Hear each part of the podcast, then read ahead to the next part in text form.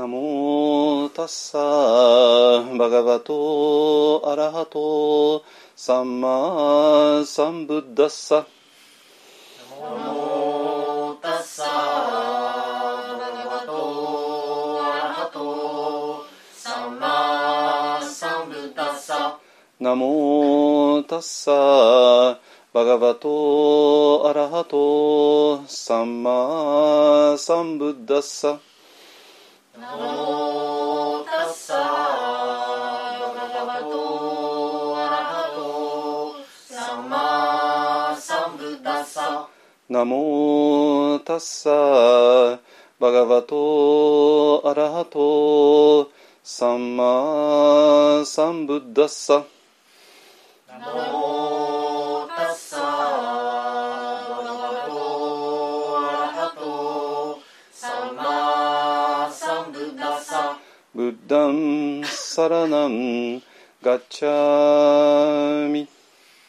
ブッダンサラナンガッチャミ。ダンマンサラナンガッチャミ。ダンマンサラナンガッチャミ。サンガンサラナンガッチャミ。サンガンサラナンガッチャミ。ドゥティアンピブッダンサラナン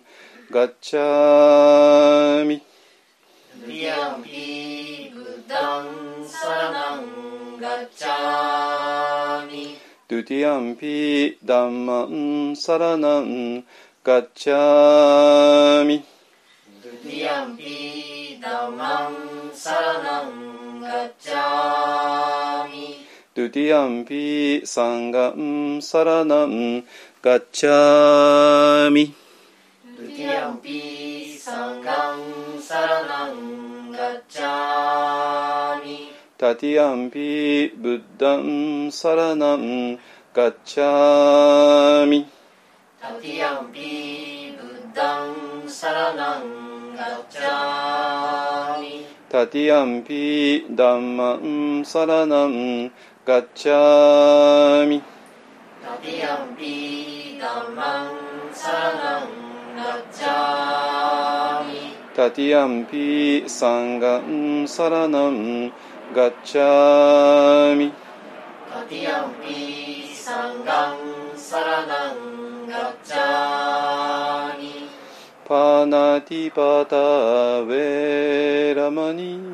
シッカパダンサマディアミ。パナティパタウェラマニシッカパダンサマディアミ。アディナダナウェラマニシッカカパダンサマディアミ。アディナダナベラマニシッカパダンサマディアミ。カメスミチャチャラベラマニシッカパダンサマディアミ。カメスミチャチャラベラマニシッカパダンサマディアミ。ムサワダベラマニシッカパダンサマディアミ。ムサワダベラマニシッカパダンサマディアミ。スラメラヤマジャパマダタナベラマニシッカパダンサマディアミ。スラメラヤマジャパマダタナベラマニシッカパダンサマディアミ。サドゥサドゥサドゥサドゥサドゥ。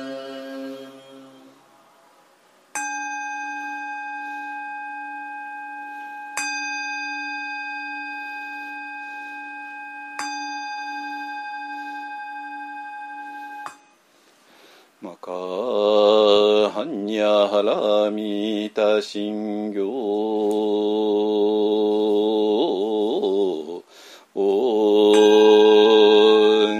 漢字在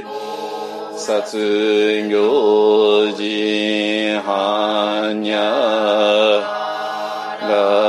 ラミタ自称見語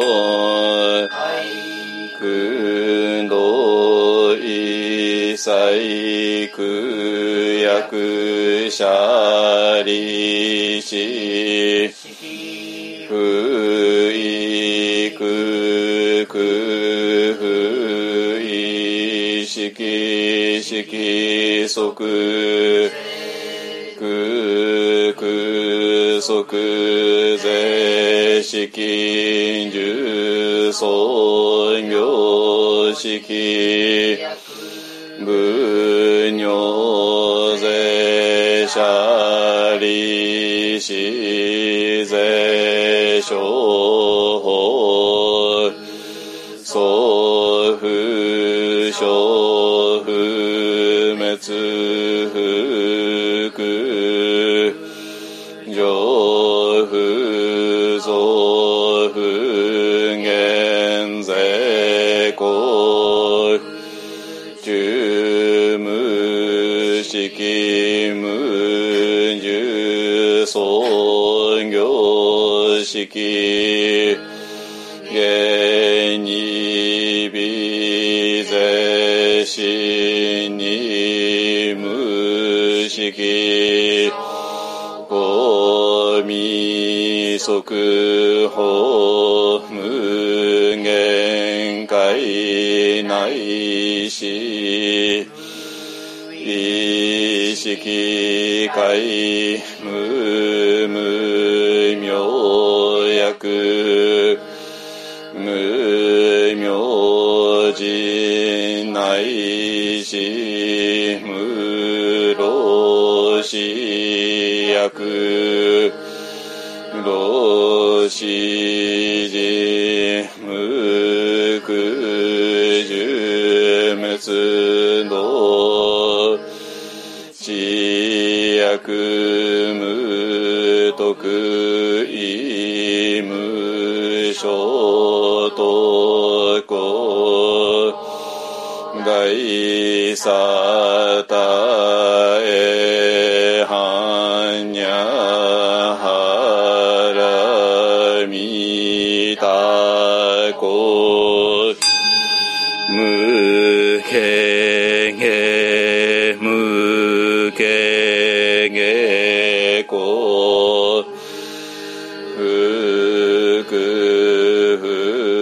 本利際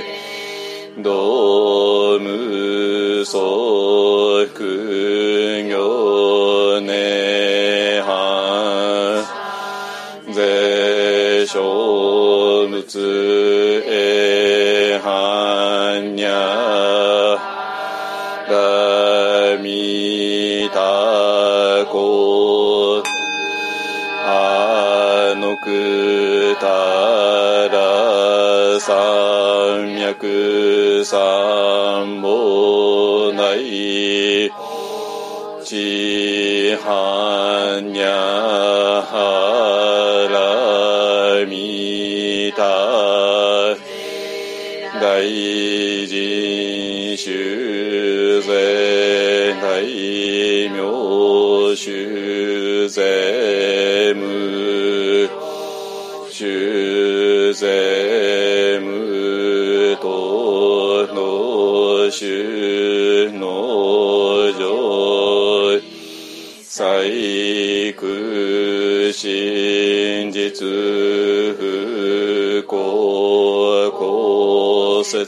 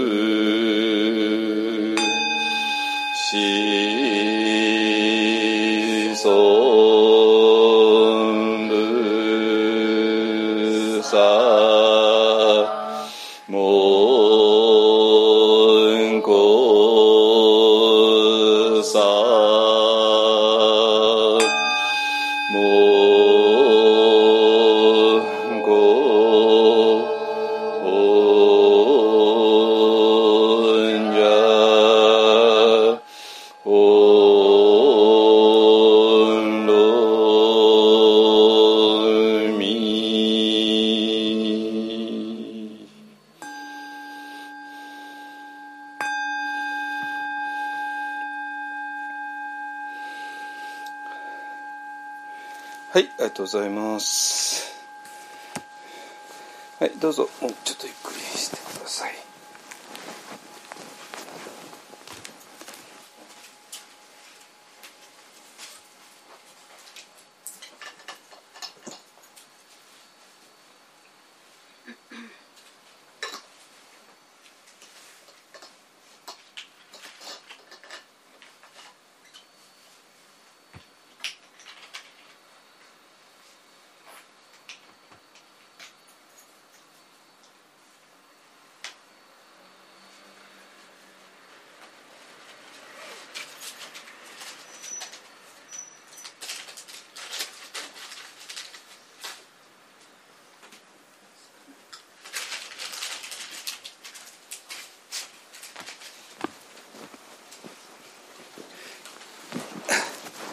はい、えっとねオンラインの方ね、あの今アジサイがこんな感じですので、えっと今週がまあ多分一番だと思いますね。来週残念ながら福島行っちゃうんで、あの再来週はちょっとにしゅうかんごは、えー、ちょっとどうなってるか分かんないですね。はい、ちょっとまだねろくがつになってないので。普段よりかいち、にしゅうかん早いんじゃないかなと思います。ちょっとちょっと半分ぐらい締めてくれる？あ、あと網戸にしましょう。網戸に両方とも。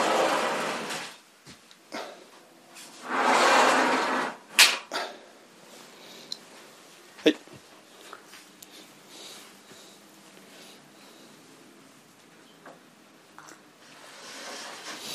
はい、えーとですね、えーと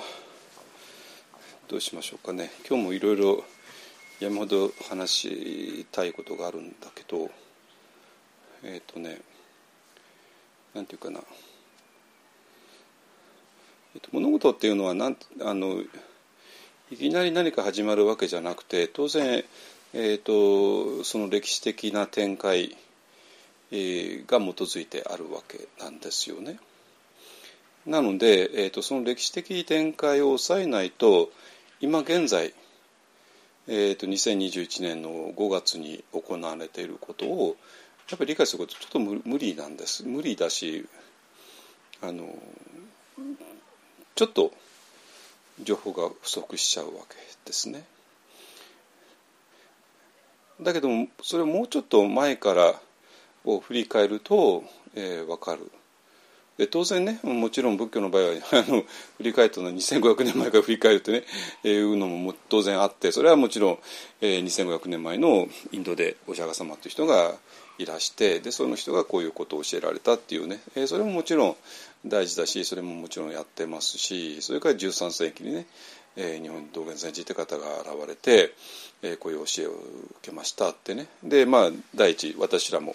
今日多分諸法華の随文経をね、あの、えー、ちょっと引用して、えー、重要な話をしたいと思いますので、えーとまあ、じゅうさんせいきに道元禅師という人はこういうことを話されて、でそれを、えー、お弟子の江上さんという人がこうちょっと筆記されて、えー、あの編集して、でそれが随文記って形でね、あの今岩波文庫にもあるよっていうね、えー、いうこともねお話ししますけど、もうちょっとね、えー、とここよんじゅうねんぐらいかな、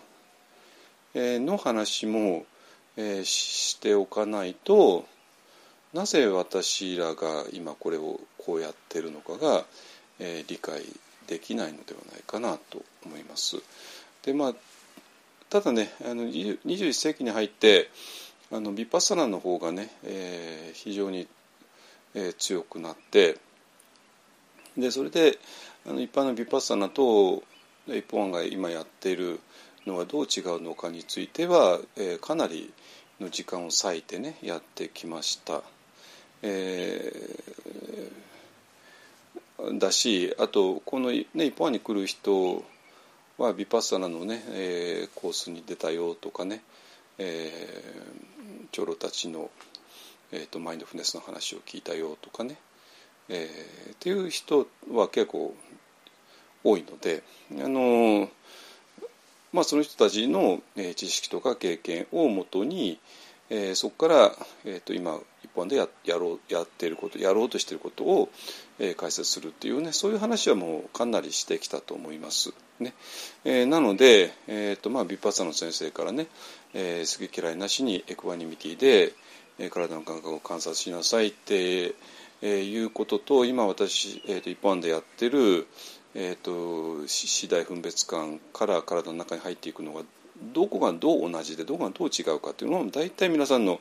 頭の中で整理がされているかと思います、ね、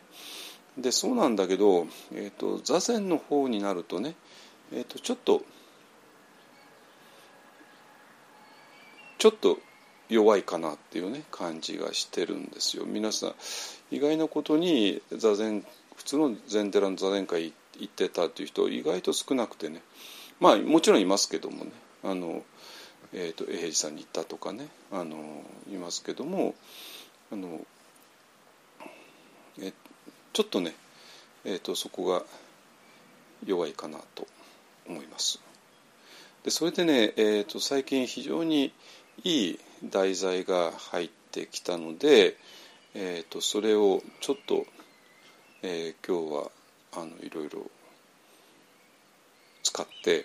お話できたらいいかなと思います。えー、っていうのはね、もう本当にね、な ん, なんていうかな、この人のポジションから、えー、この人のポジションにある一定の時に置いて、でこの人が一生懸命やろうとした時に出会うこと、ね、出会うこと、えー、を見ていけば、今我々がどういう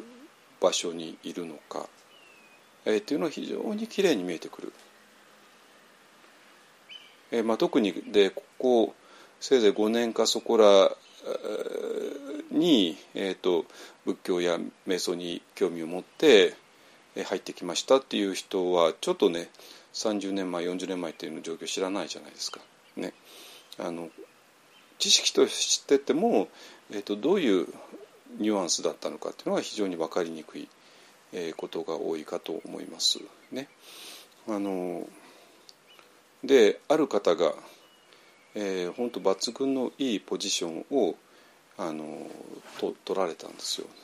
でその人どなんてお名前かというと、ラサール神父という、ね、方ですね。あのエノミア・ラサールって、エノミアってアイミアって書く。ええなぜかというと、まあ、その方結局あのドイツの方なんだけども、日本に帰化、えー、帰化ってことは日本人になったってことですね。あの、えー、戸籍上は戸籍っていうかあのだからまあ当然パスポートも日本日本のジャパンパスポートだったと思いますけども、えー、えっとまあイエズス会のねあの、えー、神父さんで、だからまあ私らのえーね、知り、知り合い知り合いじゃないですね、もう私は仲間ですね。あの柳田神父さんとかね、小暮神父さんとか、えー、と同じイエズス会ですね。 で, でその方のですね、えっ、ー、と,、えー、と私だとは最近いきなりなんか縁ができちゃってあのまあ そ, のそれを、えー、縁としてちょっとその方のあの映画ですね、あの映画はねこれちょっとあのポッドキャストのところにリンク貼っておきます。で、えー、と Amazon プライムですね、 Amazon プライムで、えー、とレンタルできます、えー、とにひゃくえんでね、非常に あ, のあれなんでおてあの経済的な価格なんで、えー、とぜひぜひご覧になってください。いちじかんにじかんあったかな、にじかんじゃくかな、あの、えー、誰これよし越村、あ、越村さんか、はいはいはい、えー、なのであの Amazon プライムね、大体みんな、えー、と会員だと思いますから、えー、ぜひぜひご覧になってください。えっ、ー、とあリンク貼っとくから、あのもうあのそこから飛べば、えー、すぐに見れますのでね、まああの私購入しちゃったんで、えー、と私のコンピューターに入ってるんだけど、まあまあ皆さんね、あのぜひぜひご覧になってくださいね。えー、っとっていうのはラサールさんの視点から見ていくと本当にいろんなものが見える。で、えー、その見えるものが、えー、っとまあ私のば私を包んでいたものだし、で今はちょっとね時代が減っちゃってるんだけど、やっぱり皆さんが今にせんにじゅういちねんに瞑想しようっていう日本の皆さんがやっぱりこのバックグラウンドの中に皆さんもいるんですよ、実を言うと。なので、えー、とこのバックグラウンドを、えー、知っておかないとなかなか、えー、理解しにくいというのがその全体の構造がね、あのー、で、えー、が一つあって、でもう一つがあの今ね昼休みにみんなで見て盛り上がっちゃったんですけどね、あのえー、この間ね エヌエイチケー ビーエス ですねの方で、えー、それこそアンタージさんのねあのドキュメンタリーがごじゅっぷんぐらいかなありますありました。えっ、ー、とさあの再放送ぐらいしたんだと思いますけども、えっ、ー、と エヌエイチケー のオンディマンドで、えー、見れます。私はオンディマンドの会員なんで見れますけども、えっ、ー、と会員じゃない人も多分ねあの単品として、えー、と購入できるはずですから。えー、それもあのリンク貼っておきますので、えー、ぜひぜひぜひご覧になってください。まあ結構ねあのいろんな人から知らせが来たんで、えー、とみんな関心があって、もうすでにあの実際のリアルタイムで見た人も多いだろうし、でリアルタイムで見損なった人はねまだまだいくらでも見る方法ありますので、あのぜひご覧になってください。えー、あまあこん、こんなとこに山下さんいたのかってね、あの私が雪に辛い思い出しかないっていうのの理由も分かるかと思います、本当に。だけどそして裏磐梯がなぜ冬も天国かっていう理由も分かるはずです。あの雪の質が全く違うからね、あの裏磐梯だとほうきで雪かけできるぐらいなんですよ、本当パウダースノーでね。でそのえー、雪の中を歩くのはもう喜び以外の何もんでもなかったじゃないですか、ね。あのまあ、この間、えー、じゅうにがつに福島リトリートをやった時にみんなで、えー、スノ私はスノーシューで、みんなあのクロスカントリーのね履いて、えー、と諸女雪のところを歩いたんですけども、まあ、本当に ひゃくパーセント の喜びでもう楽しくてしょうがない。それに対してこっちはもう本当に辛いだけの本当にバシバシってね、あのでそれでも行かないとみんな飢え死にしちゃうから、あの飢え死にを免れるために行くんですよ、下まで食料、食料を取りにね。あのそういうあの時あのそういう雪だったんで、えー、まあそれもなぜ私が雪に対して暗い思い出しかないのかも理解していただけるかなと思います。でそれに対して裏磐梯がどれほど天国かというのもね、あの、えー、理解していただけるんじゃないかなと思います、ね。はい、えーと、なのでそれもね、あのぜひぜひ、えー、ご覧に な, なっていただける と,、えー、と私が言おうとしていることのうーん大きな文脈っていうか、えー、がああ理解していただけるかなと思います。そのふたつですね、えーと、ちょ、ちょうどどちらもあの、えーと、榎宮さんのね、あのラサールさんのはえーと、えーとまあえーと、にせんじゅうきゅうねんのね制作なんですよ。でこのにせんじゅうきゅうねんにこの映画が作られたのもちょっとさっきもみんなと話してたんでちょっと不思議で、えな ん, な, ん な, んなんでって思ったんですけども、ちょっと、まあ、生誕なんとかでもないしで、今日本に榎宮ラサールさんを引き継いでる人っていうのは実はほとんどいないっていうのがもう大問題で、まあ、こえそのために私らと縁、逆に縁ができたんですけどね。なんで日本にはそれを、えー、映画を作りたいとか見たいという人はほぼいないはずなんですよ。だからまあ完全にこれドイツ語で、えー、とドイツ人によってドイツ人が主なあの、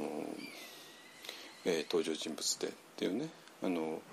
でも日本の禅の老子もちらっとは出ますけども、まあ本当ちらっと感じてほとんどがドイツ人だけですね。で、えっと、ちょっとなぜこの制作が映画制作されたのかその文脈がちょっといまいち分かんないんですけども、えー、まあこれを発見して、で安達さんの方はもう最近ですね、先週なのかなね、えー、なんで、まあ、ふたつ同時に我々の前に現れたっていうね、えー、ことで、でこれを開発あの解説すれば、えー、これから、えー、といよいよ来週ね福島へ行って、えー、非常に大きな決断をします、えー、と我々はあのでその大きな決断の前に、えー、とまあ総整理としてねあのいいのではないかなと思います。えっとね本当にね、えーまあ、このラサールさんのことに関しては、えー、ちょっと誰かなんか本当脚本を書いてるんじゃないかというぐらい、えー、まあ本当にそういうような展開になっています、ね。でこれについてもちょっと少しずつねお話ししていきたいと思います、ね。で、えー最終的にちょっと今日もねあの随文記、えー、を取り上げたいと思っています。あのでこれは消防元素の多分ごのにかな、ごのにぐらいをねやりたいと思います。まあこれも非常に有名な、えー、箇所で、えっと先週もねあの、えー、と禅の修行道場で朝の朝参っていうねえー、とお抹茶とお菓子をの時があって お,、ま、あのお菓子お寺というのはお菓子をやたらにもらうところなんで、えー、おまんじゅうとかねでそれを、えー、とお抹茶で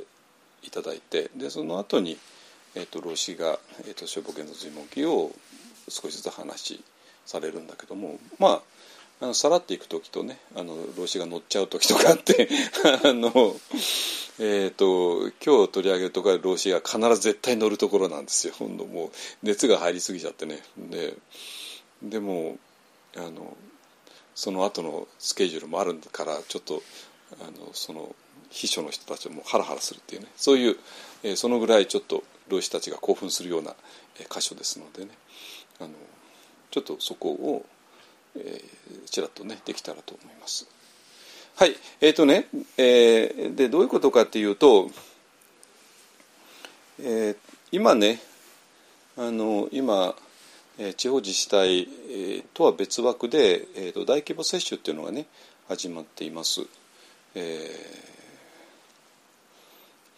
ー、えっとメッセンジャー アールエヌエー ワクチン、えっとファイザー社のファイザー社ビオティックの共同開発のがビオンテックっていうのかなあのが、えー、地方自治体ですね。えー、そしてあの自衛隊が今大規模接種やってるのがあのモデルナですね。えー、でも両方ともメッセンジャー アールエヌエー、えー、ワクチンなので、えー、まあほぼ同じ。ね、お医者さんたちはまあいろんな例えをして、えー、コカ・コーラとペプシコーラみたいな違いだとかねあのいろいろ言ってますけどねあの、えー、でそれをあのその発見を正規のねあのメッセンジャー アールエヌエー をあの作られたのが、えー、カリコカリンコだったかなカリコあのあのハンガリーの人なんでちょっともう名前があれなんですけどもあこれもちょっとあのリンク貼っておきますので、ね、あの エヌエイチケー が、えー、と素晴らしい、えー、とインタビュー記事であります、ね、えそれとねあのクローズアップ現代であの山中教授ですねあのノーベル賞のね、えー、とこのカリコ博士との対談が あ, あ, ありました。これもねあの、えー、とオンディマンドで見れますね、えー、と私も見たんだけども、えー、非常に良かった。でで私はもちろんウイルスの専門家であるわけないから、えー、なんだけども非常に面白くて、えーとまあ、皆さん知ってると思いますけどもハンガリーの生まれの、まあ、私はほぼ同年代の人ですねろくじゅうだいぜんはんなのかなでハンガリーで研究してて、えーまあ、ハンガリーはねもちろん東ヨーロッパでいろんな行き詰まりが、ね、当然国としてあって、まあ、これ以上研究できないからっていうんでアメリカ行って、えー、まあ本当捨て身で行ってでやったんだけどもなかなか理解されなくて、えー、ポジションも与えられなかったり、ねあのまあ、要するに注目されない、えー、だけどもだんだんと、えー、ビオンテックかなあのっていう薬の会社が注目してからだんだんと運が開けてでそれで今回ドンピシャ間に合ってねあのウイルスを分析してそれに基づいてやるので本当そ の, その情報さえ分かれば、ね、あの新型ウイルスの分析はもうすぐ去年の、ね、春にすぐできたんでそれに基づいてもパッと、えー、作ってそれから治験をしてで非常に効果があるって分かってでそれでも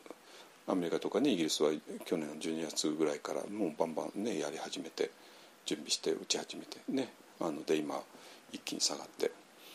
えー、日本も、えー、日本はちょっと日本独自の治験をしなきゃいけなかったんでにかげつ遅れになりましたけど、まあ、今ね一気に今毎日よんじゅうまん人ねよんじゅう、ごじゅうまんになってきてますね。まあ菅総理が言うひゃくまん人もすぐでしょうけども、ねえー、そうなったらまあかなり見通し明るくなるわけですね。だからまあこの、えー、人類をいちねんはん苦しめた、えー、このパンデミックがまあこのワクチンによって終わるっていうねもう本当に劇的な終わり方を多分することになるんでしょうけども、えー、まあそれをの立役者というかがこのカリコ博士ですかね、えー、で, でこの人の話が非常に面白くて、えー、まあこれ エヌエイチケー の記事からなんですけども。えー、日本人の、ね、同僚がいてでどういう人でしたかっていうとあのこの、ね、ハンガリーの女博士は、えーあのね、どんな研究をしてで、まあ、こ, この場合ものすごい実験というのは非常に大事、えー、ですね。でだからで実験するのもただ闇雲するわけじゃなくて多分こうだろうっていう予測をもとにえー、実験をするわけですよね当然ね。でそれで自分の予測通り狙い通りの結果が出たらめでたしめでたし、えー、なんだけども当然そういう、えー、そうはいかない場合が当然ある、ねえー、そしなんだけどもこの人は、えーと、自分の予測通りに出なかった、えー、実験結果っていうのをものすごく大事にした人だ。えー、と、えー、その同僚の人が言っていて、だから多分それはもう科学者として当たり前なんだけども、科学者だってやっぱり人間だから、えー、いろんな思惑があって、えー、多分この予測通りだの結果が出たら、よしこれで一気にはねどうこうするぞってね、いろいろ思惑とかがあるから、それでちょっと目が曇っちゃうことも多分もしかしたらあるかもしれないし、ね、あのでそうなんだけども、この方は、えー自分の予測と違う結果を非常に大事にした、ね、ってことで、だから、えー、それどういうことかっていうと、まあ科学者といえどもあるやっぱり世界観のもとを生きていて、えー、今まで積み上げられた世界観ですね。で今まで積み上げられた世界観に基づいて多分こうだろうと予測して、えー、で予測がデータによって受け付けられ、あの 裏, 裏付けられたら、ああやっぱりそうだったってなりますけれども、裏付けられるどころかまた逆の実験結果が出ることだって当然あるでしょうしね、あるでしょう。ってことは今までの世界観でその予測っていうのも単なる思いつきで予測するわけじゃ当然なくて、まあ超一流の科学者なんだからね、だから当然予測にも裏付けがあって、えー、こうこういう裏付けがあって多分こうなるだろうという予測をするわけで、ね、でそれが裏切られるわけですね、実験結果によってね。となるとこれかなりやばいわけですよ。やばいやばいやばいというかね、っていうのは今までの自分の理解とか世界観とか何かそのものがそもそも間違っていたってことになってしまうからですよね。で、えー、で科学っていうのはもちろん当然、えー、実験結果っていうのを最、えー、一番大事なものとするから、えー、それに基づいて今までの思い込みっていうものをえー、塗り替えていく、アップデートしていくっていうことで科学というのはどんどんあの進んできたわけですね、えー、だけどもそれはやっぱりある意味つらいわけですよ。今までの世界観そのものがを手放さなきゃいけないからですね。でそれができるのかできないのかで、この人はもう躊躇なくできた人なわけですねですねでまあ、あのこれはねちょっと完全にあの私 の, あの全然専門外なんで単なる推測の話なんだけども、えー、とこれ私かなり今自信を持って言ってるんだけど、それはなぜかって言ったら瞑想の世界で全く同じことが起こるからなんですよ。ね、でえっ、ー、となんていうかな、えー、と仏教にもねいろんな分野があって、えー、瞑想とか何かを挟まないでただ、えー、経典読んでいろいろ解釈するだけの人たちっていうのもいるわけね、いるんですよ。あのでそういう時にじゃあこの経典の文章を自分がどれだけ正確に読んでるかをどうやって保証するのってね、えー、のがあるじゃないですか。で当然それはもちろん語学的に正しいとかね、あるいはこの言葉の使い方は歴史的にこうだから、えー、みんながこういうふうに使ってきたから言葉の意味はこうだとかね、えー、それについ基づいて文章を、えー、経典の文章を解釈するとこういう解釈が正しいとかね、まあ当然それは も, もちろん厳密にねそういうテキストクリティックは当然やるに決まってるんだけど、それは仏教仏典を読むだけじゃなくてね、あらゆる学問でやってますよねですね。でそうなんだけどもそれもまた危うい。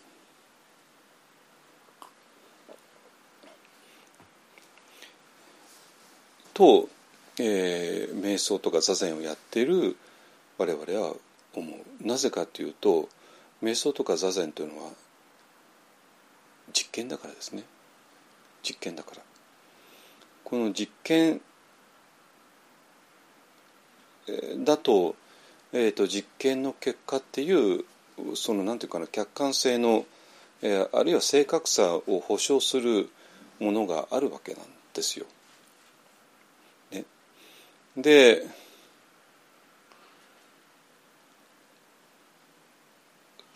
で科学のねあの、えー、例えばメッセンジャー アールエヌエー、えー、に関する、えー、全ての正しさの基準はもう実験しかないわけじゃないですか、ね、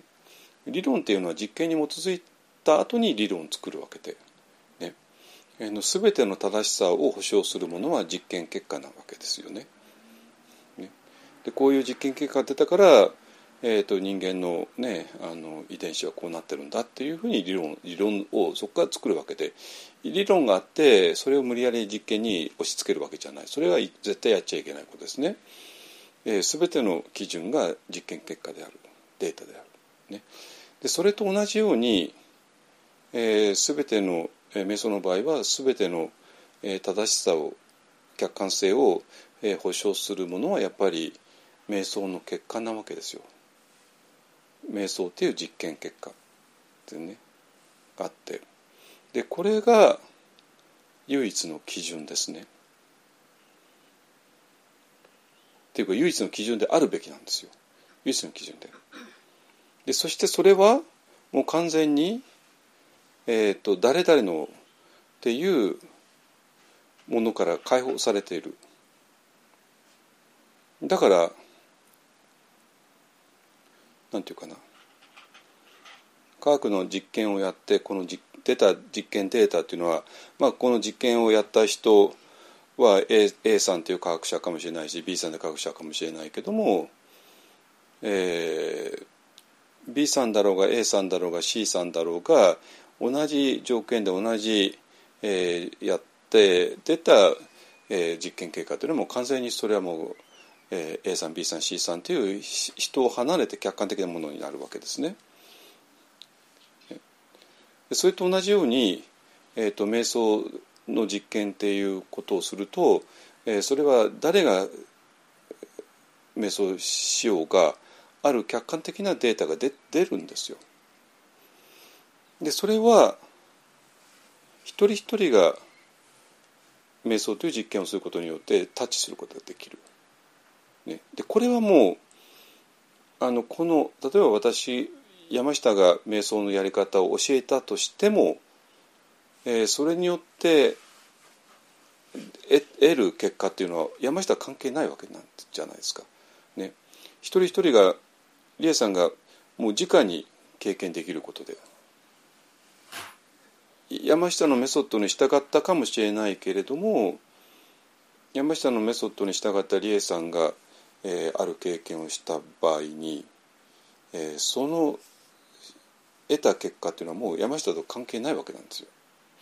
もっと普遍的な、えー、客観性、正確さを持ってるわけね。だからなんていうかな、もう疑いがないわけなんですよ、みんな。で、まあ一般の人が今自信を持ちつつあるのはねえ。えみんなそれぞれがそれぞれの実験結果を得てるから、それはもう客観的なものだから、えー、誰かのイデオロギーでも誰かの勝手な思いでもなくて、もう客観的で普遍的で正確なものだから、だからもう疑いようがないってことなのね。でえっとだから瞑想っていうのはそういう、えー、科学の実験みたいなで出なきゃいけない、えー、っていう話なんですよ、ね、でそれで、えーえー、それと予想っていうのがあるじゃないですかね。予想っていうのが、えー、予想っていうのは、まあ、今までの世界観に基づいてできたもので、予想と実験結果があ対立するときは我々は科学者として、えー、瞑想をやる人間も科学者ですよ。いいですか、そこ絶対間違えないでくださいね。瞑想をやる人間も科学者ですからね、えー、として実験データを重要視しなきゃいけない、自分の予想よりか。これがイロハです。イロハっていうか、まあ、一応一本案ではイロハね、えー、と基本的なあれなんですよね。ででそれで、えー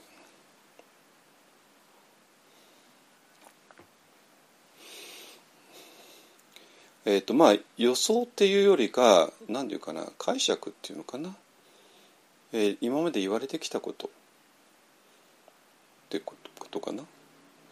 えー、と実際の自分の、えー、と実験結果、瞑想による実験結果っていうのが、えー、違った場合に一般の場合は、えー、データの方を取ります。そして今までの解釈は一応、えー、宙に浮かせて、で新しい解釈の可能性を探る。つまりこの実験結果を、えー、理論的に論理的に、えー、ストレートにクリスタルクリアな言葉で、えー、説明できる、そういうものを探るっていう作業を今までやってきた、ね、だからえっと、一般の人が今ねみんな自信を持ちつつあるっていうのは、えー、これみんな私が言ってることをただ信じてるのではなくて、えー、みんなそれぞれが自分で実験データを持っている。そしてその実験データを一番、えー、リーズナブルに、えー、クリアに説明する説明の仕方がこうじゃないのっていうことをね私が提示してるから。えー、それを見てもらったら、あ、まあ確かにそうだよねっていうふうになってる、ね、そうなるとなんか勝手な思い込みを信じてるのではなくて、もう本当に客観的なものを基づいてるから、もう、えー、完全にオープンで、えー、どんな人に向かってもこれを言える。だからちょうどカルトと反対ですね。カルトというのはその反対で、えー、何にも基づかない誰にも何にも基づかないある考えをみんなでシェアして、そうだよねって、えー、言ってるね。だからそれは当然あの外からオープンにしたらいきなり攻撃を受けるから、完全に閉じて閉じてしまうわけですね。で今あのこれが非常に面白いのが、あの反ワクチンの人たちね。これめちゃくちゃ面白いですよね。でだからメッセンジャー アールエヌエー のワクチンをもうワクチン学者、学者の人たちがもうクリスタルクリアにあの説明してくださってる。今すごい時代なんですよ。あの本当に研究の第一線の人たちが、えー、テレビとかなんかじゃなくても自分の YouTube チャンネルで、えーと、自分の Twitter で直接我々に語ってくれてる。ねえー、それを直接聞ける、ね、なんか誰かのアナウンサーがインタビューしたのとかではなくてね。でそうすると非常にもうあの非常に論理的なりあの説明があって、でそれとは全く正反対の反ワクチンの人たちがいてで、えー、まあ反ワクチンの人たちは、まあ、彼らは固まるわけね。固まって、えーで当然閉じるわけですよ。オープンディスカッションには耐えられないから。だけどこのウイルス学者の人たちはオープンディスカッションに耐えられるんですよ。質問あったらどんどんどんどんしてどんどんしてどんどんしてっていうと、あのもう全部それに答えていける、クリスタルクリアに。だから完全にオープンで。だから反ワクチンは突っ込まれたらもう突っ込まれられないように完全に閉じちゃってね。えー、自分たちだけでやる。でそうするともう本当にそれがカルトですね。だからだから日本はもうカルトの正反対って胸を張って言える。完全にオープンなディスカッションに我々は耐えられるから。そして我々が寄って立つところは完全にあの客観的なデータだからなのね。でね、えー、でそうした時に、えー、と今日はそこがちょっと今日のポイントではないのでもうさっさといきますけども、あの例えば、えー、集中する、心が集中する、えー、のがあって、えー、コンセントレーションですね、えー、例えばまあ実験データっていうのはどういうことものがあるかというと、まあ、例えばジャーナというものに人間の心はジャーナ状態に入ることができる。これはできるんですよ。あのでこのジャーナ状態っていうのはもうこれは客観的な、えー、状態 で, でそれはもう本当に客観的なデータなんですよ。データなわけ、ね、で, でこれをジャーナっていう実験データをリエさんが経験する。これはもう自分のダイレクトなエクスペリエンスとしてね、経験として。でじゃあこれは一体何なのっていうことで、えー、この不思議な心の状態を、えー、理解しようとする、あるいは解説しようとする、説明しようとする。 で, でその時に、えー、クリスタルクリアな説明の仕方っていうのは当然できて、えー、でそれは集中ではないんですよ。集中ではないわけだけども、ジャーナというのはよくコンセントレーションというような、えー、解釈をされてきて、で、まあ、特にサマタとヴィパッサナってね、えー、サマタによって集中力を養ってヴィパッサナするんだとか、まあ、言うじゃないですか。あれ全部嘘ですよ、本当に。嘘ってわかるでしょ。なんかまるでサマタとね、ヴィパッサナあのあってサマタによって集中力をつけてヴィパッサナで観察するんだとかね、言 う, 言うけども全部嘘で、あのでそもそもジャーナっていうのは集中じゃないんですよ、ね、で集中っていうのはえちょごめんなさい、今日はここがポイントじゃないからさっといきますけども、あの集中っていうのはどういうことかというと、えー、お猿さんがいて、でお猿モンキーマインドがあって、モンキーマインドは、えー、と瞑想の対象にえー、ずっといることができなくて、もうピョンピョンピョン飛び跳ねてしまう、ね、だから、えー、ピョンピョンピョン飛び跳ねる、えー、お猿さんをトレーニングして手なずけることによって、えー、動き回らないお猿さんにする、ね、でそうすると動き回っていたお猿さんが動き回らないお猿さんになる。これが集中だって、まあ、みんな普通言うわけなんですよ。だけどもジャーナっていう実験データを知ってるリエさんがこの説明を聞いたら、それ嘘だってすぐ分かるわけ。なぜ？自分にはそんなこと起こってないから、ねえー、リエさんのモンキーマインドがだんだんと動かなくなりましたっていう話じゃないってことはもうダイレクトの経験として知ってるからなんですよ。じゃあジャーナっていう実験結果を一番、えー、クリアに論理的に説明するとなったらどうなるかというと、えー、動き回っていたお猿さんが動かなくなることではなくて、そうではなくて、お猿さんは動き回るんですよ。お猿さん動き回るの、お猿さんが動き回らなくなるとかありえないの。お猿さんって動き回るのがネイチャーだから。なんだけども、お猿さんではない全然別の主体が我々にはあって、でそこでピッチャー交代が行われて、えー、ピッチャー交代が行われた状態のことをジャーナって言うんですよ。でこの説明の方がはるかに合ってます。えー、えっとまあ私はミャンマー行ってすぐにジャーナ入れたんだけども、あのー、ジャーナ入ってすぐデータが出たんだけども、このデータを説明するあの説明がなかったんですよ。なくて、それでちょっとデータと説明が違和感がずれるずれるか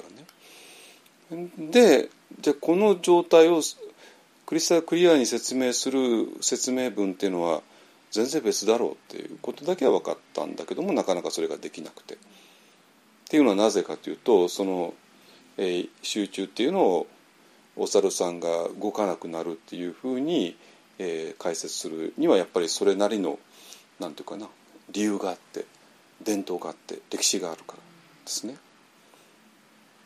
だけどそれは実際にジャーナに入った人だったら絶対違和感あるはずなんですよ。違和感あるね。全然自分が経験したことをこれはうまく説明してないよねっていう違和感絶対あるはずなんですよ。そこをちょっと見てほしい、ね、あのえー、でそしたら、えー、それよりかはるかにリーズナブルな説明の仕方っていうのは、お猿さんが動かなくなることではなくて、お猿さんではない全然違うもの、まあ、それがピッチャー交代のリリーフピッチャーって言ってるんだけども、えー、それが登板した時に我々は、えー、ジャーナ状態に入っていくっていうことですね。あのだけどこれはお猿さん以外の主体を認めちゃってるから、でそんな話聞いたことないから、えー、この説明出なかったんだけども、だけども我々がジャーナという実験データと、えー、それを一番的確に、えー、説明する説明の仕方となった時に、えー、リリーフピッチャーというのを持ち出さざるを得ないってことね。でそれと全く同じことがあの午前さんじ問題に出てきて、これは話すとちょっと長くなるし今日のテーマじゃないから飛ばすけども、えー、午前さんじにニバーナを認識しているのも、これまたあの全然別の主体と設定した方がはるかに説明がつく、クリスタルクリアに説明がつくっていうことなのね。でそれで、えーとまあ、ジャーナに比べてこっちはちょっと大変だけども、実験データを得るにはねあのだけどもこの実験データをエサイすれば、あこっちの方がはるかにリーズナブルなあのクリスタルクリアな説明だなということを分かってくれるはずですね、はい、えー、っていうことなんですよ。いいですか、えー、なんで、えーと、一方案の、あの、えー、やってることがねなかなか理解されなかったのは当然想定でも、今多くの人が理解されしてくれてるしてくれ始めてる。それはなぜかといったら各自が各自の実験データを得て、そしてその実験データを一番論理的に説明するのはこの説明の仕方だろうということで、えー、と私の説明の仕方を受け入れてくれて始めてるからですねということです。そしたらもう完全に、えー、どんなディスカッションに対してもオープンでいられる、どんなツッコミに対しても受けて受けて立てるね、えー、いうことです。だからカルドとは全く正反対ですね。ですか。はい、それでね、えっとこれはなんていうかな、えー、まあ主にマインドフルネスとかヴィパッサナとか、えー、っていう文脈の中での話だったわけね。なんだけども、だからまあこのにじゅういっせいきに入ってからは、えー、と日本の人もね あ, のあんまり禅寺とか、えー、行かないでいきなりヴィ、えー、パサナのコース行くとか、いきなりマインドフルネス勉強するとかいう人がたくさんいたので、えー、まあ私のこの説明が多分、えー、理解してくれる人が多かったと思います。えー、だし私もそれ以上の説明をする必要はなかったと思います。でそうなんだけども、実は、えー、とマインドフルネスとかヴィパッサナっていうのはやっぱりにじゅういっせいきのことなんですよ。にじゅっせいきはそうじゃなかったわけね。えーとまあ、にじゅっせいきの最後のごねんかんぐらいで少しずつ増えてきたんですけども、それよりか前はヴィパッサナの美の字もマインドフルネスの間の字もなかったんですよ、本当に。で今ではね、世界で一番有名なお坊さんであるティクナンタ・ハンシが、えー、とせんきゅうひゃくきゅうじゅうごねんに、えー、唯一の来日をされたんですけども、まあもう無理ですですけどね、えー、その後にかいぐらい挑戦して、いずれもダメだったんですよねあのいっかいめはあのさんいちの直後でね、で次がこの間で、えーとまあ、その時はもうティクナンタ・ハンシ自身がちょっと病に倒れちゃったんでね、もう、えー、なんで唯一 の, あの来日がせんきゅうひゃくきゅうじゅうごねんだったんだけども、でその時ですら、えー、ティクナンタ誰ですかっていうのが主だったんですよ。本当に。まあ私ははもちろんアメリカでティクナット・ハンシェがどれほど有名かを間近に見てたんで、本屋行ったらティクナット・ハンシェの本ばっかりだったからね、えー、もちろん当然知ってたんだけども、ろくに日本語訳翻訳も多少出てたけども少なくて、なんでせんきゅうひゃくきゅうじゅうごねん自体ではティクナット・ハンシェで全く知られてないし、マインドネスの間の字も知られてないし状態だったわけねですね。で、えー、でその後にじゅういっ世紀に入ってからマインドフネスうわって一大ブームになってね、えー、で、えー、とゼンデラをすっ飛ばしてあの、えー、行く人があったんで、あ人の方が多くなったん で, で今の私の説明の仕方が受け入れられ、えー、ると思います、ね、マインドネスとは一体何なの、ヴィパッサナとは一体何なの、えー、それを今までの世界観の下で、えー、解釈しようと思ったらいろんな矛盾が出てきてしまうよね、えー、サマタとヴィパッサナって一体何なのって言った時になんか分 か, 分かんない、サマタが集中力を養ってヴィパッサナで観察、その集中力で観察するんだって、なんか分かったようで分かんない説明の仕方しかなかったんですよ、ね、で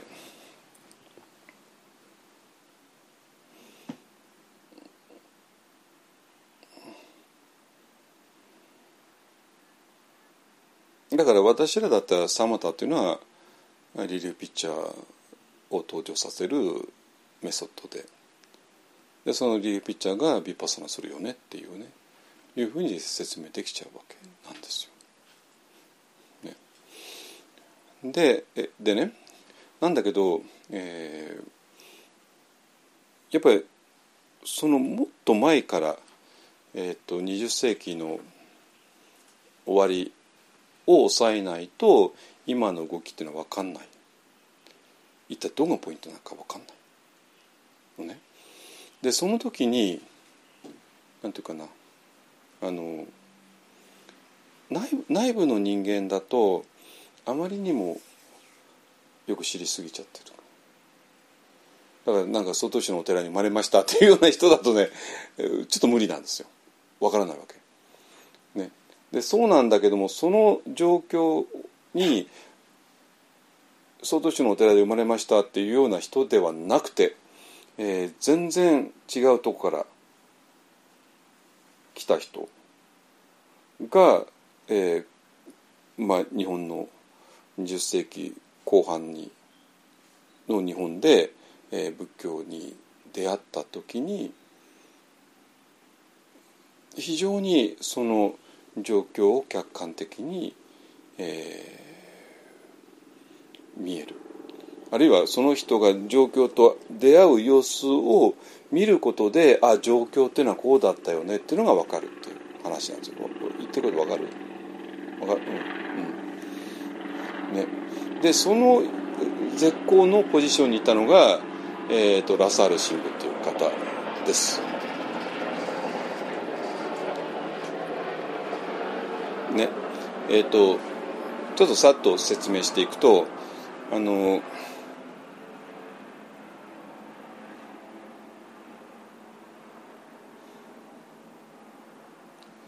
えー、と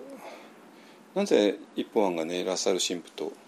えー、縁を持つようになったかというと、えー、東京のね秋川渓谷、えー、それどこにあるかというと、えー、立川からえー、と東京の立川ですね、えー、から武蔵五日市線っていうのがあって、武蔵五日市っていうあの、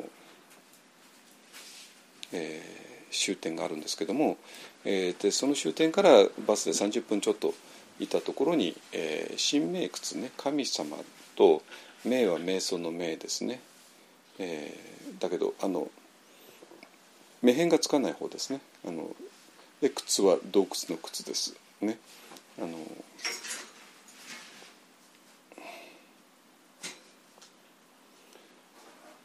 そういう、まあ、あの道場があります。イエズス会のですね、えー、所属はイエズス会ですね。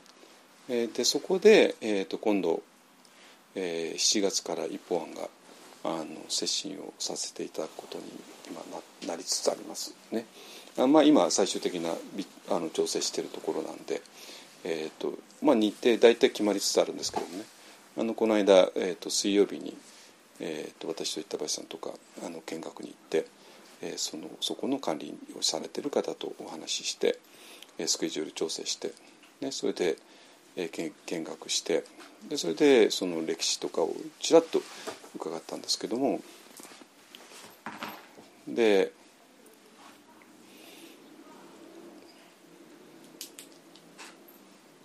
で、まあ、そういう縁 で, で そ, そのお話でどっから来たかというと、あの当然、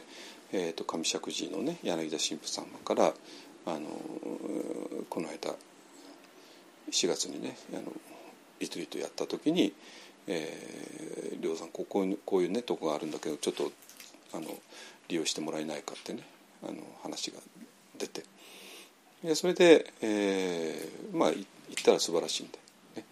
あのあの、えー、裏磐梯がね す, すぐにはもうあのできる状態ではないので、えー、ちょうど私らにとっては渡りに船で、えー、としばらくこの夏はこの新名窟でリトリートするっていうね流れに今なりつつあります、ね、でじゃあその新名窟を作った人は誰なのって言ったらラサール神父っていう人ですね。でそのラサール神父のドキュメンタリーがにせんじゅうきゅうねんにドイツで作られて、それがアマゾンプライムで見れるっていうそういう話です。でえー、じゃあなぜあのラサール神父が大事かっていうと、それはもちろんねあの一方案の人にとっては、えー、自分たちがこれからねあのリトリートをさせていただく道場の、えー、創設者創立者っていうのかな、えー、だからあのその人に対してあの敬意を払うっていう意味で、えーね、それをそのバックグラウンドを知るのは非常に大事だっていう意味もあるんだけども、えーと、それ以上になんていうかな、新名窟とかラサール神父っていうのは非常にねもうなんていうかな、まあ、要するにあの照明弾ってあるじゃないですか。わかります。もう真っ暗なところにで何が見えない時に照明弾バーって上げてそれでピカッてやると辺りが全部一瞬見えるっていうね、えー、ようなちょっとあんまり例えよくないかもしれないけどあの要するにラサール神父って人がもう、えー、禅というものに、えー、惹かれて一気にもうちょっとつ盲信みたいな感じでねあの進まれた。でその進まれる様子のところに、えー、と今の日本の仏教界瞑想禅そしてもちろん当然キリスト教っていうものがまるで照明弾がパッてあの明るくなったように全部を照らしてしまうっていう話なんですよ。本当にねあのでその切り口がなんとも絶妙なんですよ。つまりさっきも言ったように曹洞宗で生まれましたっていうねあの人の経験っていうのはほとんど我々にとってはあんまり参考にならないわけなのね。あのだけども、えー、ラサール神父の経験っていうのは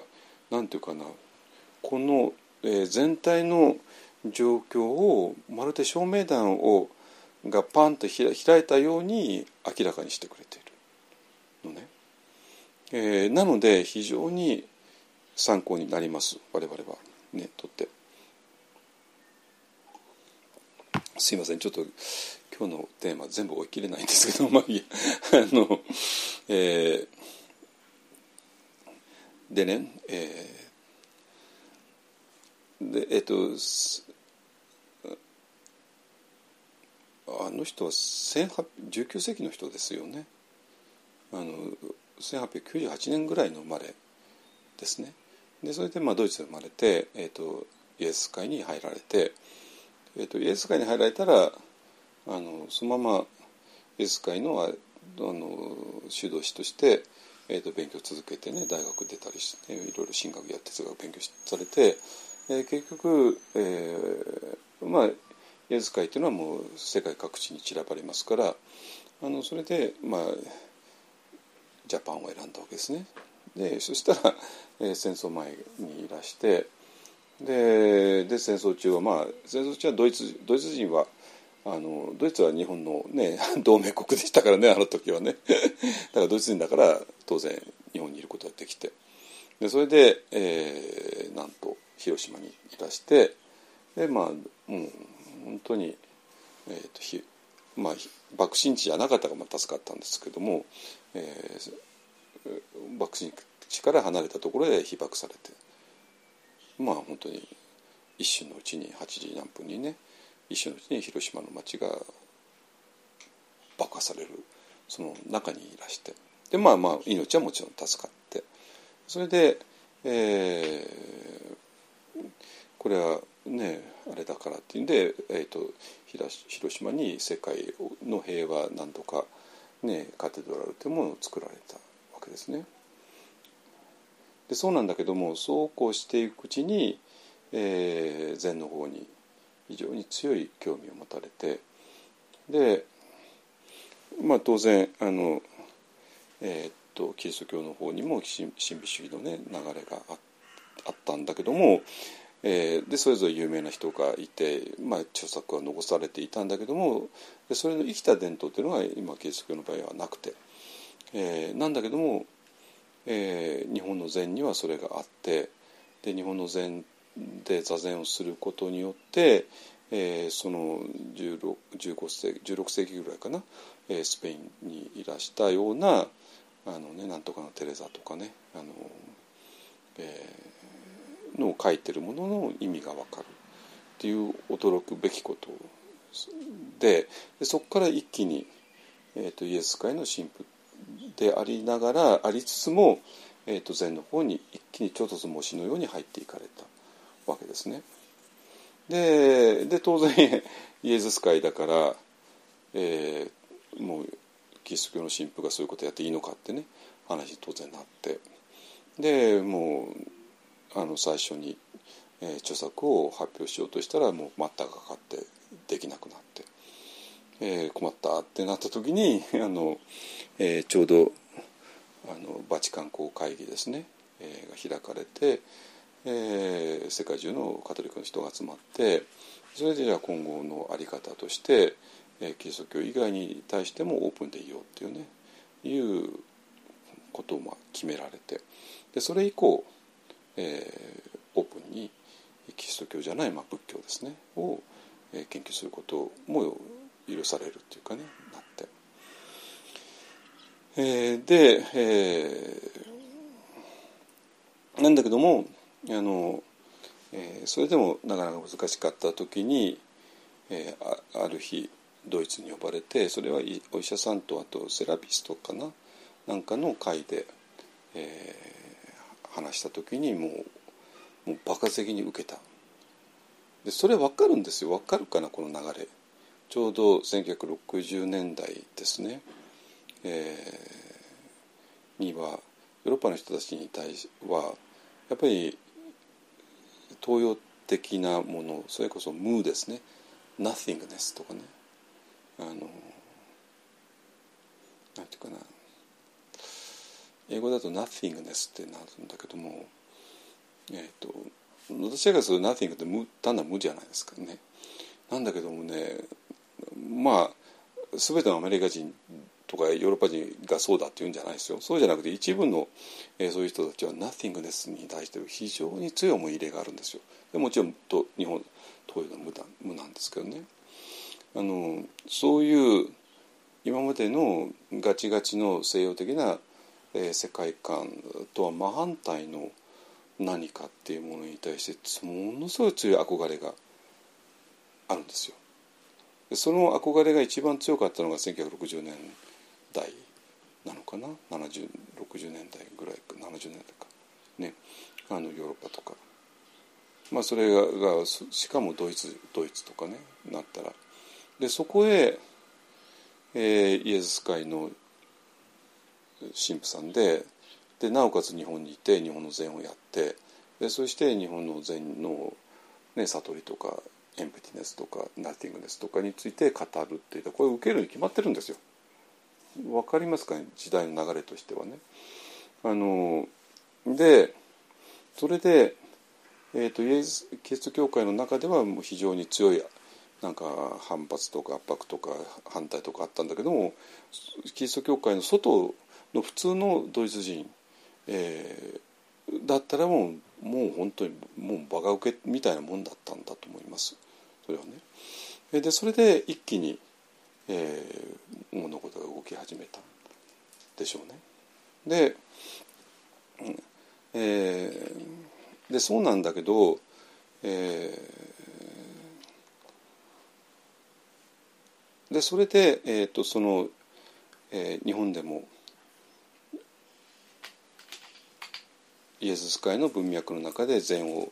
やる、その本拠地として神明窟というのが選ばれて、それがせんきゅうひゃくろくじゅうきゅうねんですね、ちょうどごじゅうねんまえぐらいですねに、えー、と東京のその今言ったね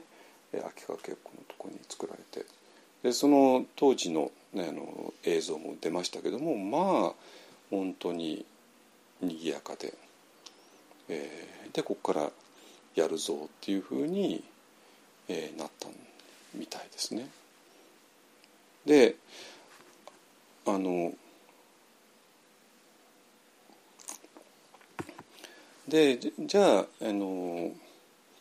えー、ラサールさんは日本の禅の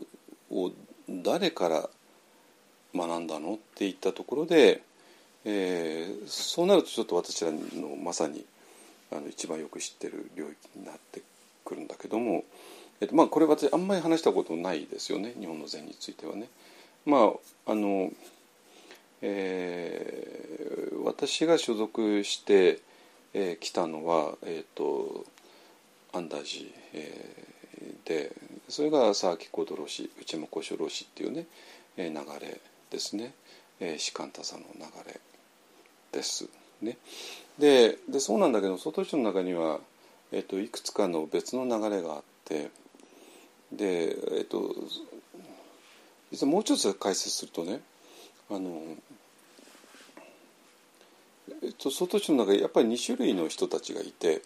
で一つは、えーとまあ、お寺に生まれて、でそのまま、えー、駒沢大学とか永平寺行かれて、で、まあ、そのままお寺の住職として活動されている方たちですね。えーまあ、その方たちが非常に多いんですけども、えーと、それとは別に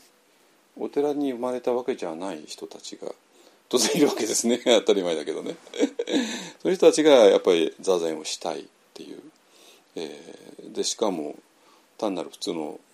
週末の座禅会じゃ満足できなくて、お坊さんになってまで、えー、座禅したいっていうね、えー、いう望みを持つ、まさによんじゅうねんまえの私は一緒さみたいなもんですねがいて、でで私は一緒さんはせんきゅうひゃくはちじゅうねんに代初めに、えー、そういうふうにしてそうとして飛び込んだんだけども、でその時に、えー、とじゃあ要するに日本お寺の息子さんたち用の、えー、流れとは別の、えー、流れの方に当然行くわけなんですよ、我々は。我々にとってなんかお寺の住職になるのが目的では全然ないから、あのー、本当に座禅をしたい、えー、っていう流れですね。のそこにいくつかあって、でなんだけどそんなにたくさんはないわけなんですよ。でそのうちの一つが、えー、安泰寺であり、えー、それが佐伯小泥師内間小諸老師の流れです。それが本当に士官多座ですね、えー、ですね。でそれとちょっと別の流れがあって、でそれそこのその方にラサール神父は行かれたみたいなんですよ。でその大元が、えー、と原田宗学っていう方でね、宗学老師っていう方で、えー、祖は祖先の祖ですね、学はあの、えー、なんとかだけ、ね、山の、ねえー、ですね、えー、方で、でこの方の特徴っていうのは、えー、曹洞宗なんだけども公案を使うんですよ。えーえー、普普通は臨済宗は公案を使って曹洞宗は公案使わないってなってるんですけども、えー、その中間の位置にあのがあって、えー、それは原田宗岳という方が実は臨済宗で修行されて、で臨済宗の中で公案を使ったので、えー、原田さんはあの曹洞宗のお坊さんなんだけども、えーえー、曹洞宗のお寺にいたんだいらしたんだけども、そこでも公案を使うっていうね、えー、ちょっと特殊な流れがあって、でそこにも、えー、と私らのような、えー、と座禅をしたいっていう人間は い, いったんですよ、うん、だから大抵ね、安泰寺で安泰寺行き詰まっちゃうとそっちへ行くんですよ、大抵ね。だから前、前そこ大体このふたつの流れがあって、そのふたつの流れが行ったり来たりしてたっていうことですね、あのぶっちゃけた話ね。だから私は実はこの今言ってる流れとは全然縁がなくて、えー、あんまり興味もなかったし、だから実際に私がそういうお寺行ったことないんですよ。だから、えーとえー、これ全部人づての話ですから、あんまりせっかくじゃないです、あの行ったことないから行ったことないからねえーとただ、えーとそのえーとおばえーと福井県のね、小浜小浜って小さい浜ですね、あの小浜市に法心寺というお寺があって、えー、そこに、そこが本拠地ですね、えー、この流れのね、えー、で原田宗岳老師が い, いらして、そのお弟子さんに山安谷白雲さんですねがいらして、でそれから、えー、とこの間までいた原田なごめんなさいごめんえ設計じゃない方設計じゃない方原田原田設計さんは仏国寺だから、原田うん、丹元さんか、うん、原田丹元さんですね、えー、が法心寺さん で, ですぐ近くに仏国寺っていうのが原それが原田設計さんですね、老師がいて、でそれがちょっと士官多座だけする曹洞宗とはちょっと異質な流れとしてあるんですよ、あるわけで、えー、でその安谷さん白雲さんっていう人の、えー、在家のお弟子さんとして山田幸雲ですね、山田幸雲、えー、雲を耕すっていうね、えー、いう人がいて、でそこその方が、えー、その由比ヶ浜ですね、長谷ですね、あのー、ところに三雲禅堂三雲禅堂ですね、みっつの雲の禅堂っていうのを、えー、そこはもう簡単あのあの、えー、ご自分の支度を、えー、まさに座禅堂にしたお寺ではないっていうね、だけどまあ宗教法人は取ってるかと思いますけど、えー、があって、えー、でラッサール神父さんという人はまあ結局その原田宗岳さん、そのお弟子の安谷白雲さん、そしてそのお弟子の山田幸雲さんに、えー、ついたっていう話でしたね、あの流れとしては、ね、なんで、えーと曹洞宗の中に今言ったように、えーと座禅をしたい人が主に行くふたつの流れがあって、そのうちのひとつだっていうね、私とは別の流れだったっていう、ね、いうことですね。だからなんていうかな、あの私はこの流れの方には一切まああんまり興味なかったんであの公案っても私も本当に不思議なことで、公案っても一切興味持ったことないんですよ、なんでかなと思うぐらい、あの大抵ね、善やる人は公案に興味持つんだけど、私全然興味がなくて、で一生さんですらあの人は始めたのは、ね、円覚寺さんだからね、あのだから臨済宗さんとも本当に縁がなくて、えー、なんだけど今うちの両親は健常心の中が分かんなかったよやっと最後の中で縁ができちゃったっていうね、お墓とうちの両親のお墓が、えーと、健常寺の中にあのの、え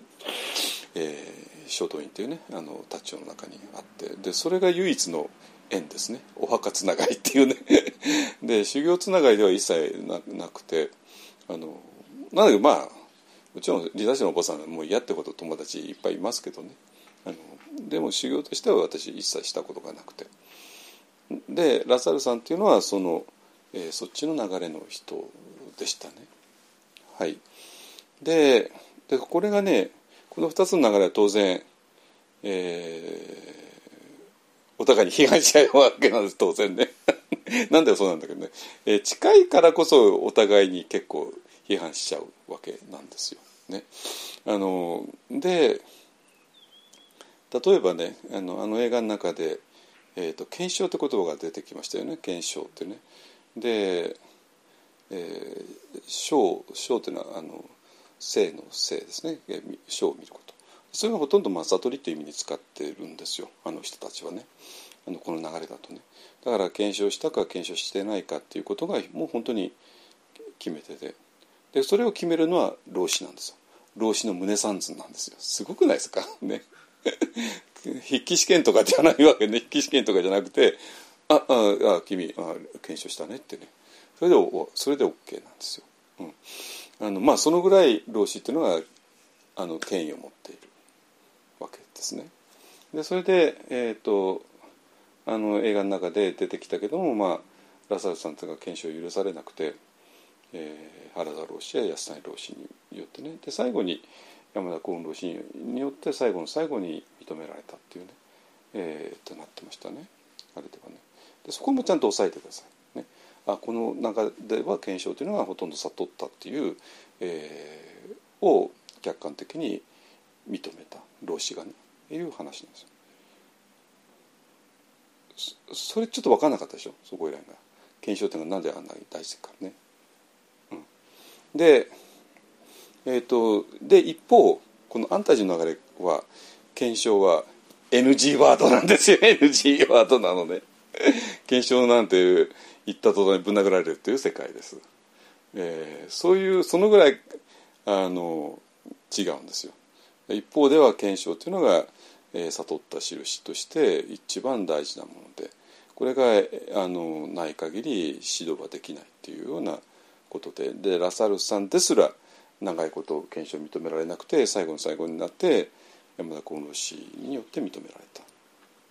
ていう話だったんですけども、えー、とこのこっちの安泰寺佐々木老子内山老子の流れだと検証というのは完全 エヌジー ワードで言ってはいけない言葉でまあ批判的な意味で検証という言葉は、まあ、使うけどもねあの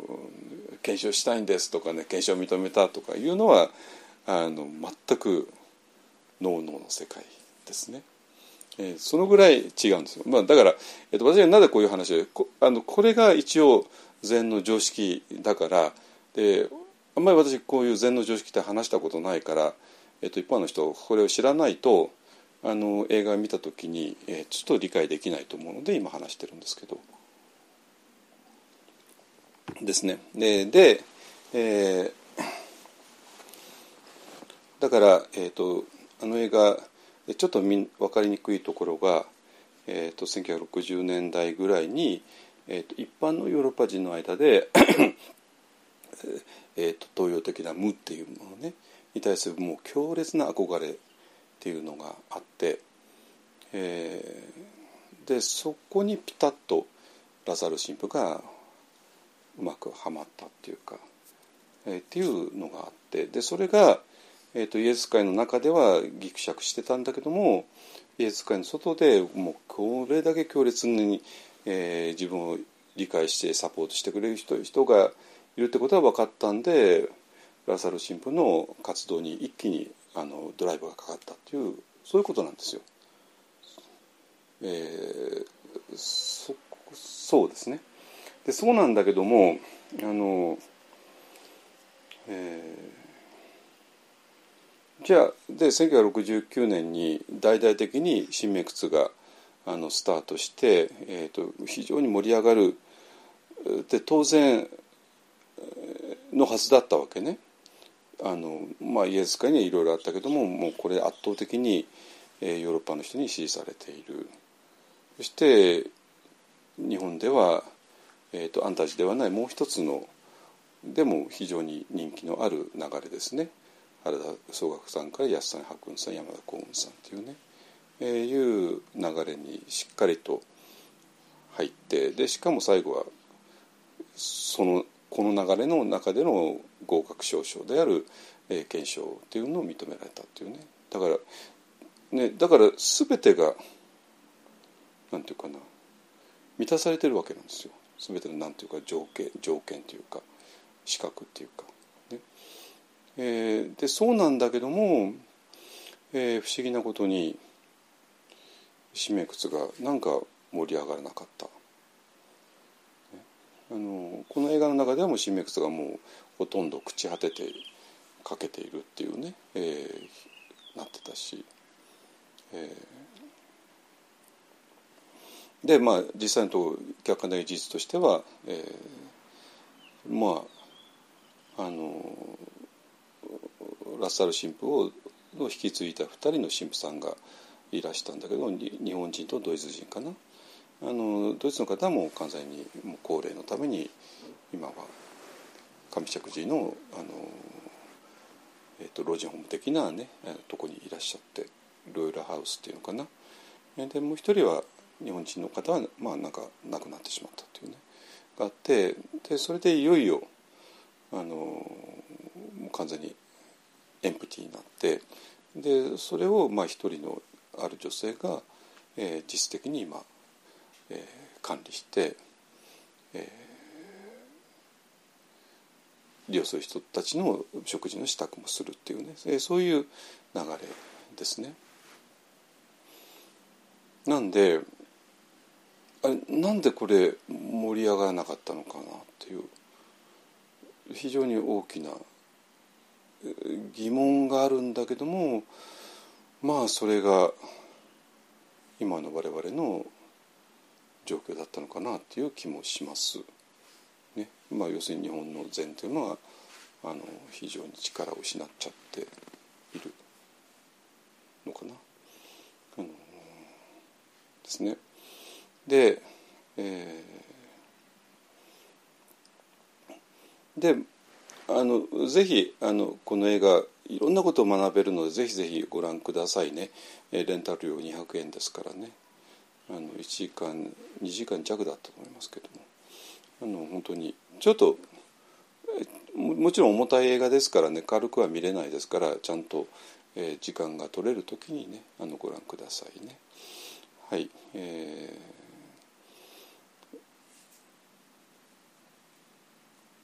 ー、でやっぱりあれこれ何か私らの今の日本の状況を非常に鋭くあの表現 し, しているのかなっていうね気もしました。つまりこれだけ、えー、完璧な、えー、資格を持って、えー、これだけ強烈な熱烈な熱意を持って、えー、それであの東京のね郊外っていう、えー、絶好のポジションのところにあれだけ立派なえー、道場を建てたのに、えー、それが何かうまくいかな、いかないでいるっていうのはこれなぜかなっていう気がするんですけども、うん、やっぱりあの、まあ、それを考える材料はこの映画の中で全部ありますから、これ見てください。それでちょっと考えてみてください。でそして、えー、実際に、えー、この場所で、えー、と精神やりたい人はあの一本でやりますから、ね、これから、えー、さんかげつ連続ぐらいでやりますから、まあ置いてください。まあそんなにね今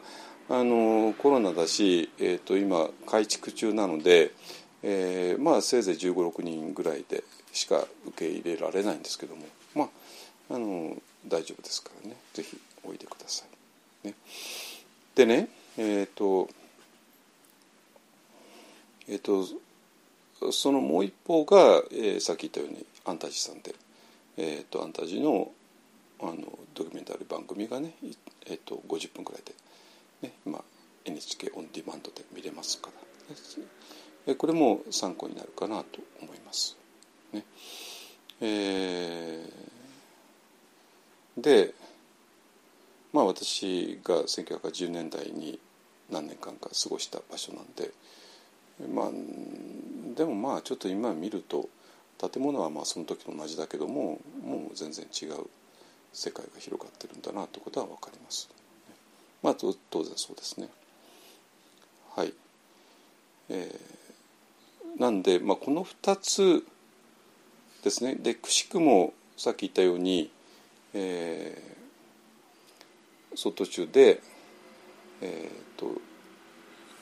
お寺の住職じゃなくてあ住職の息子じゃなくて、えー、純粋に座禅をしたい人が、えー、行くのは主にこのふたつの流れだった、ね、でくしくもこのふたつの流れ両方ともねあの エヌエイチケー の番組ともう一つは、えー、アマプラの映画で、えー、見れます、えー、どちらも非常に深く中に入ってますのであのそしたら、えー、と私がにじゅっ世紀にどういうことをしてきたかのがあの理解していただけるのではないかなと思います。で、えー、とあのなんていうかなラサールさんのその探求を見てて思うあの人がうわって求めていたものねあの神体験ってね言ってましたけども何か求めているわけですよ。なんだけどもまあ分かるんだけどもうーんなんていうかなもうはっきり言っちゃうともうはっきり言うけどマインドフルネスしかないんだろうなっていう気がします。本当にやっぱりマインドフルネスが一切欠けていたわけねあそこにはね。でマインドフルネス、えー、の理解も当然、えー、あの世界観の中でマインドフルネスったら単なるティンキングマインドの一つみたいな扱い当然なるから、えー、そうではないマインドフルネス本当のマインドフルネスっていうのは今、えー、と一歩庵が、えー、それぞれの、えー、実験データに基づいて、えー、新しく、えー、マインドフルネスを説明する、ね、クリスタルクリアな説明を今提示してますからこのマインドフルネスだったらあの人が言うあの方が言う神体験というものもえー、十分可能だと思います本当に、えー、まあねラサール神父まあ本当にあのものすごい人生は生まれたんだな本当にもうなんか何のあの妥協とか何もなしにちょっともし、ね、一気にあのイエズス会と日本の禅をの世界を走り抜けたっていう印象ですね。一切のごまかしとかテレンテクだとかもうそういうことなしでですね。はいえっとねえっとなんで、えーと、このふたつを見てもらえたら非常に分かるんじゃないかなと思いますね。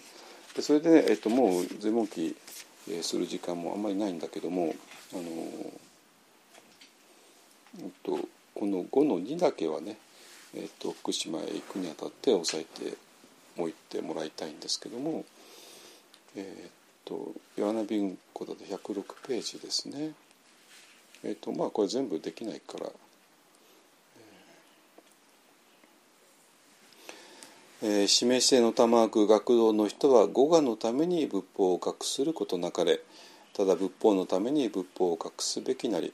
その故実は我が身我が信心を一物残さず放下して仏法の大会にエコすべきなり、その後は一切の是非感ずることなく我が心を存ずることなくなしがたく忍びがたきことなりとも仏法のために使われて強いてこれをなすべし、我が心に強いてなしたきことなりとも仏法の道理なかるなるべからざることは放射すべきなり、あなかしこ仏道修行の功をもって代わりに善果を縁と思うことなかれ、ただひとたび仏道に会向しする上は再び自己を顧みず仏法の掟に任せて行事ゆいて四曲を存ずることなかれ、善書を皆格のことし、心に願い求むることなければすなわち大安楽なり、えー、世間の人も他に交わらず己が家ばかりにて成長したる人は心のままに振る舞い己が心を先として人目を知らず人の心を兼ねざる人は必ずしも悪しきなり、学能の用心もまた格のことし、はい、えっとね、あのなんていうかな、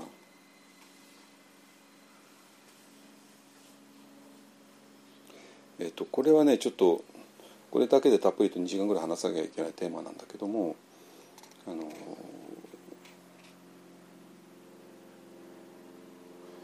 これは先週からの続きとして、えーまあ、我々の先発ピッチャーがいるわけね。で、先発ピッチャーは、えー、好き嫌いでできていて、で先発ピッチャーは何かをいつも求めている、そういう心の在り方ですね。ですか。で、だから、えー、と先発ピッチャーのままに生きていたら、えー、何かを求めて求めて、でそれで苦しくなるから、じゃあどうしたらいいのって言ったら、もう求めないことなんだってなるじゃないですか。いいですか。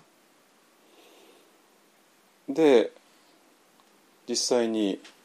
もう求めないことなんだ。でそれによって先発ピッチャーを乗り越えることができるんだ。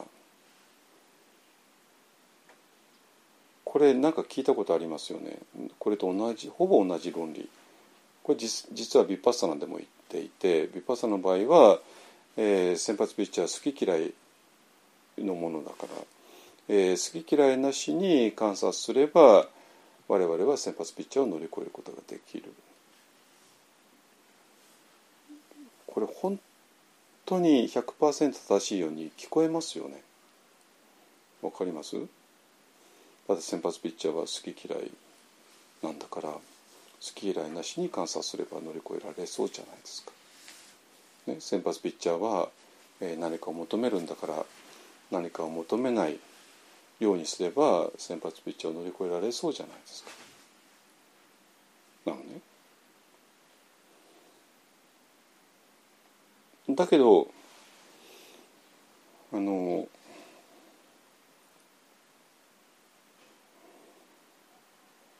でこの随文記読んでも、えー、そういう教えが溢れちゃってるわけなんですよ。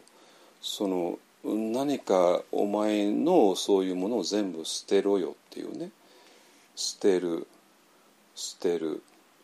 えー、語我のために。ね、仏法をやるんじゃない。仏法は仏法のためにやるんだ。だからお前の語我みたいなものは捨てろ、ね、でそれは全部正しいんだけども、問題はじゃあなぜ、もうはっきり言うよ、あのにじゅっ世紀の禅に対してはっきり言うけども、じゃあなぜ我々はあんなに惨めだったのって話なんですよ。なぜ我々はあんなに惨めだったのっていう話なの。本当に我々は正しいことをやってたはずなのに、だって先発ピッチャーは求めるから、もう求めないよし、だから何かを求めない座禅をする、正しいじゃないですか、ね、好き嫌いなしに観察する、正しいじゃないですか。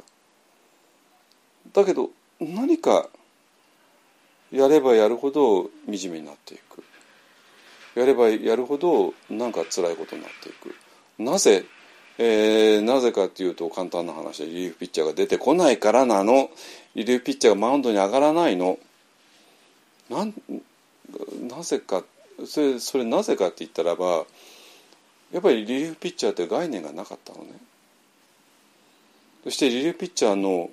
一番の特徴が分かんなかったんですよ。でリリーフピッチャーの一番の特徴は何かというと、マインドフルネスなんですよ。わかります？だからマインドフルネスが出てこない禅、マインドフルネスが出てこない士官多さっていうのは、ただ単なる先発ピッチャー否定に終わってしまって、えー、リリーフピッチャーを登場させる糸口がないって話なんですよ。ででそうすると何が行われるかというと、先発ピッチャーがマウンドに上がったまま、先発ピッチャーが投げまくるのが世間ですからね。わかる？先発ピッチャーが投げまくるのが世間なんですよ。で、先発ピッチャーが投げまくってるのが苦しみを生むから、もう先発ピッチャーは投げないってね、頑張ってるのがそういうことなのね。これ辛いのよ本当に。そんだったら先発ピッチャー思い切って投げて金儲けするぞ何するぞっていう方がよっぽど気楽なわけよ。で、自殺世間はそうやってるしね。あのだけどもそれはできない。でも先発ピッチャーは何か求めるのがいけないから、先発ピッチャーとしてもう何もしません。なんかで、どういうことかっていうと、いいか、世間っていうのは先発ピッチャーが投げまくってるわけで、何もならない座禅っていうのは先発ピッチャーがもう萎縮して何も な, ならないままだけどもマウンドに上がってるんですよ。わかります？だからもうマウンドに上がりながらもう投げることはしない先発ピッチャーのままでマウンドに上がっている。これはつらいよ。想像したらわかるでしょね。じゃあなぜ私がマインドフルネスって言うのか、マインドフルネスかける禅って言うのかね、マインドフルネスかける禅ね。で、本当私がマインドフルネスかける禅っていうのは、これはまああの集英社の編集者がつけとあれ目で、まあ、はっきり言って世間受けするために つ, つけた目もあるんだけども、だけどマインドフルネスかける禅に込めた思いっていうのはそんなもんじゃなくて、結局マインドフルネス禅だけが、えー、このマウンドに 立, 立ったままの先発ピッチャーを救うの。なぜ？マインドフルネスがリリーフピッチャーへの呼び水だからなんですよ。えっとね、ここを分かっていただきたい、ね、だから先発ピッチャーが投げまくっている世間がつらい、それは分かるよ。だからもう先発ピッチャー投げるのやめました、もう何も求めません、それもまあ分かるんですよ。だったらばごめんなさい、あなたはマウンドが降りなきゃいけない。で、リリーフピッチャーにマウンドを任せなきゃいけない。そしてリリーフピッチャーをマウンドへ呼ぶ呼び、呼び水はマインドフルネスしかないんですよ本当に。で、そのマインドフルネスがなかったから、にじゅっ世紀の禅においてはね。だから我々は先発ピッチャーとしてマウンド棒立ち状態だったの。まあ、この辛さはそういうところに行かないか分かんないと思いますけども、あのだから僕がのために 仏, 仏法を勉強するなとかね、仏法のために仏法全部正しいですよ、えー、でそうなんだけども、そうであるからこそ、えー、とリリーフピッチャーに上がってもらわなきゃダメで、リリーフピッチャーをマウンドへ誘う、えー、切り口っていうのがマインドフルネス以外はないです。で、これが仏教の足音の昔からそうなわけで、ね、サティっていうね。で, でサティを通してピッチャー交代が行われて、ね、そしたらなんていうかな、別だから何もならない座禅が間違ってるんじゃなくて、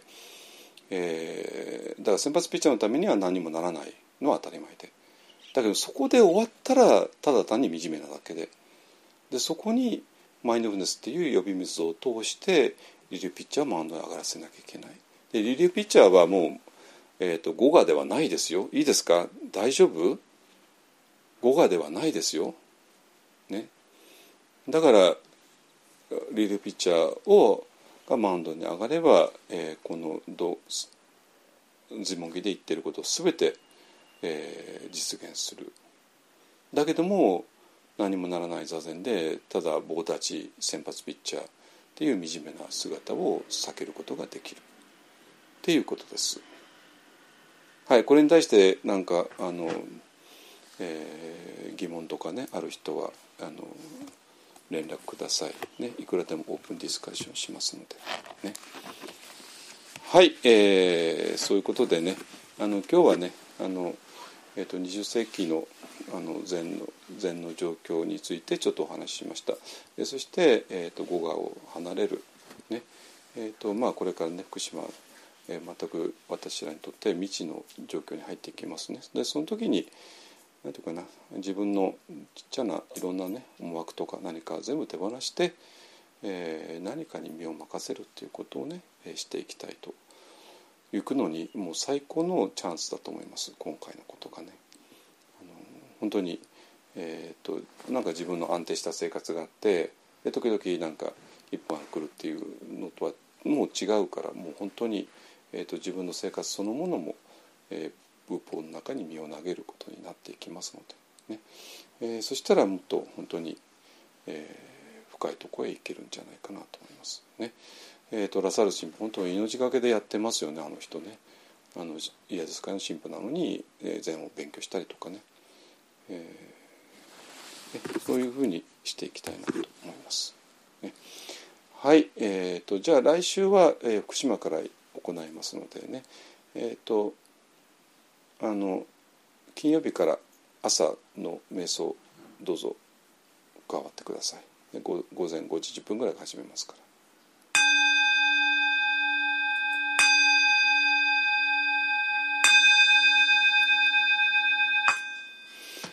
主上無変性願道煩悩無尽性願断訪問無量性願学仏道無常性願上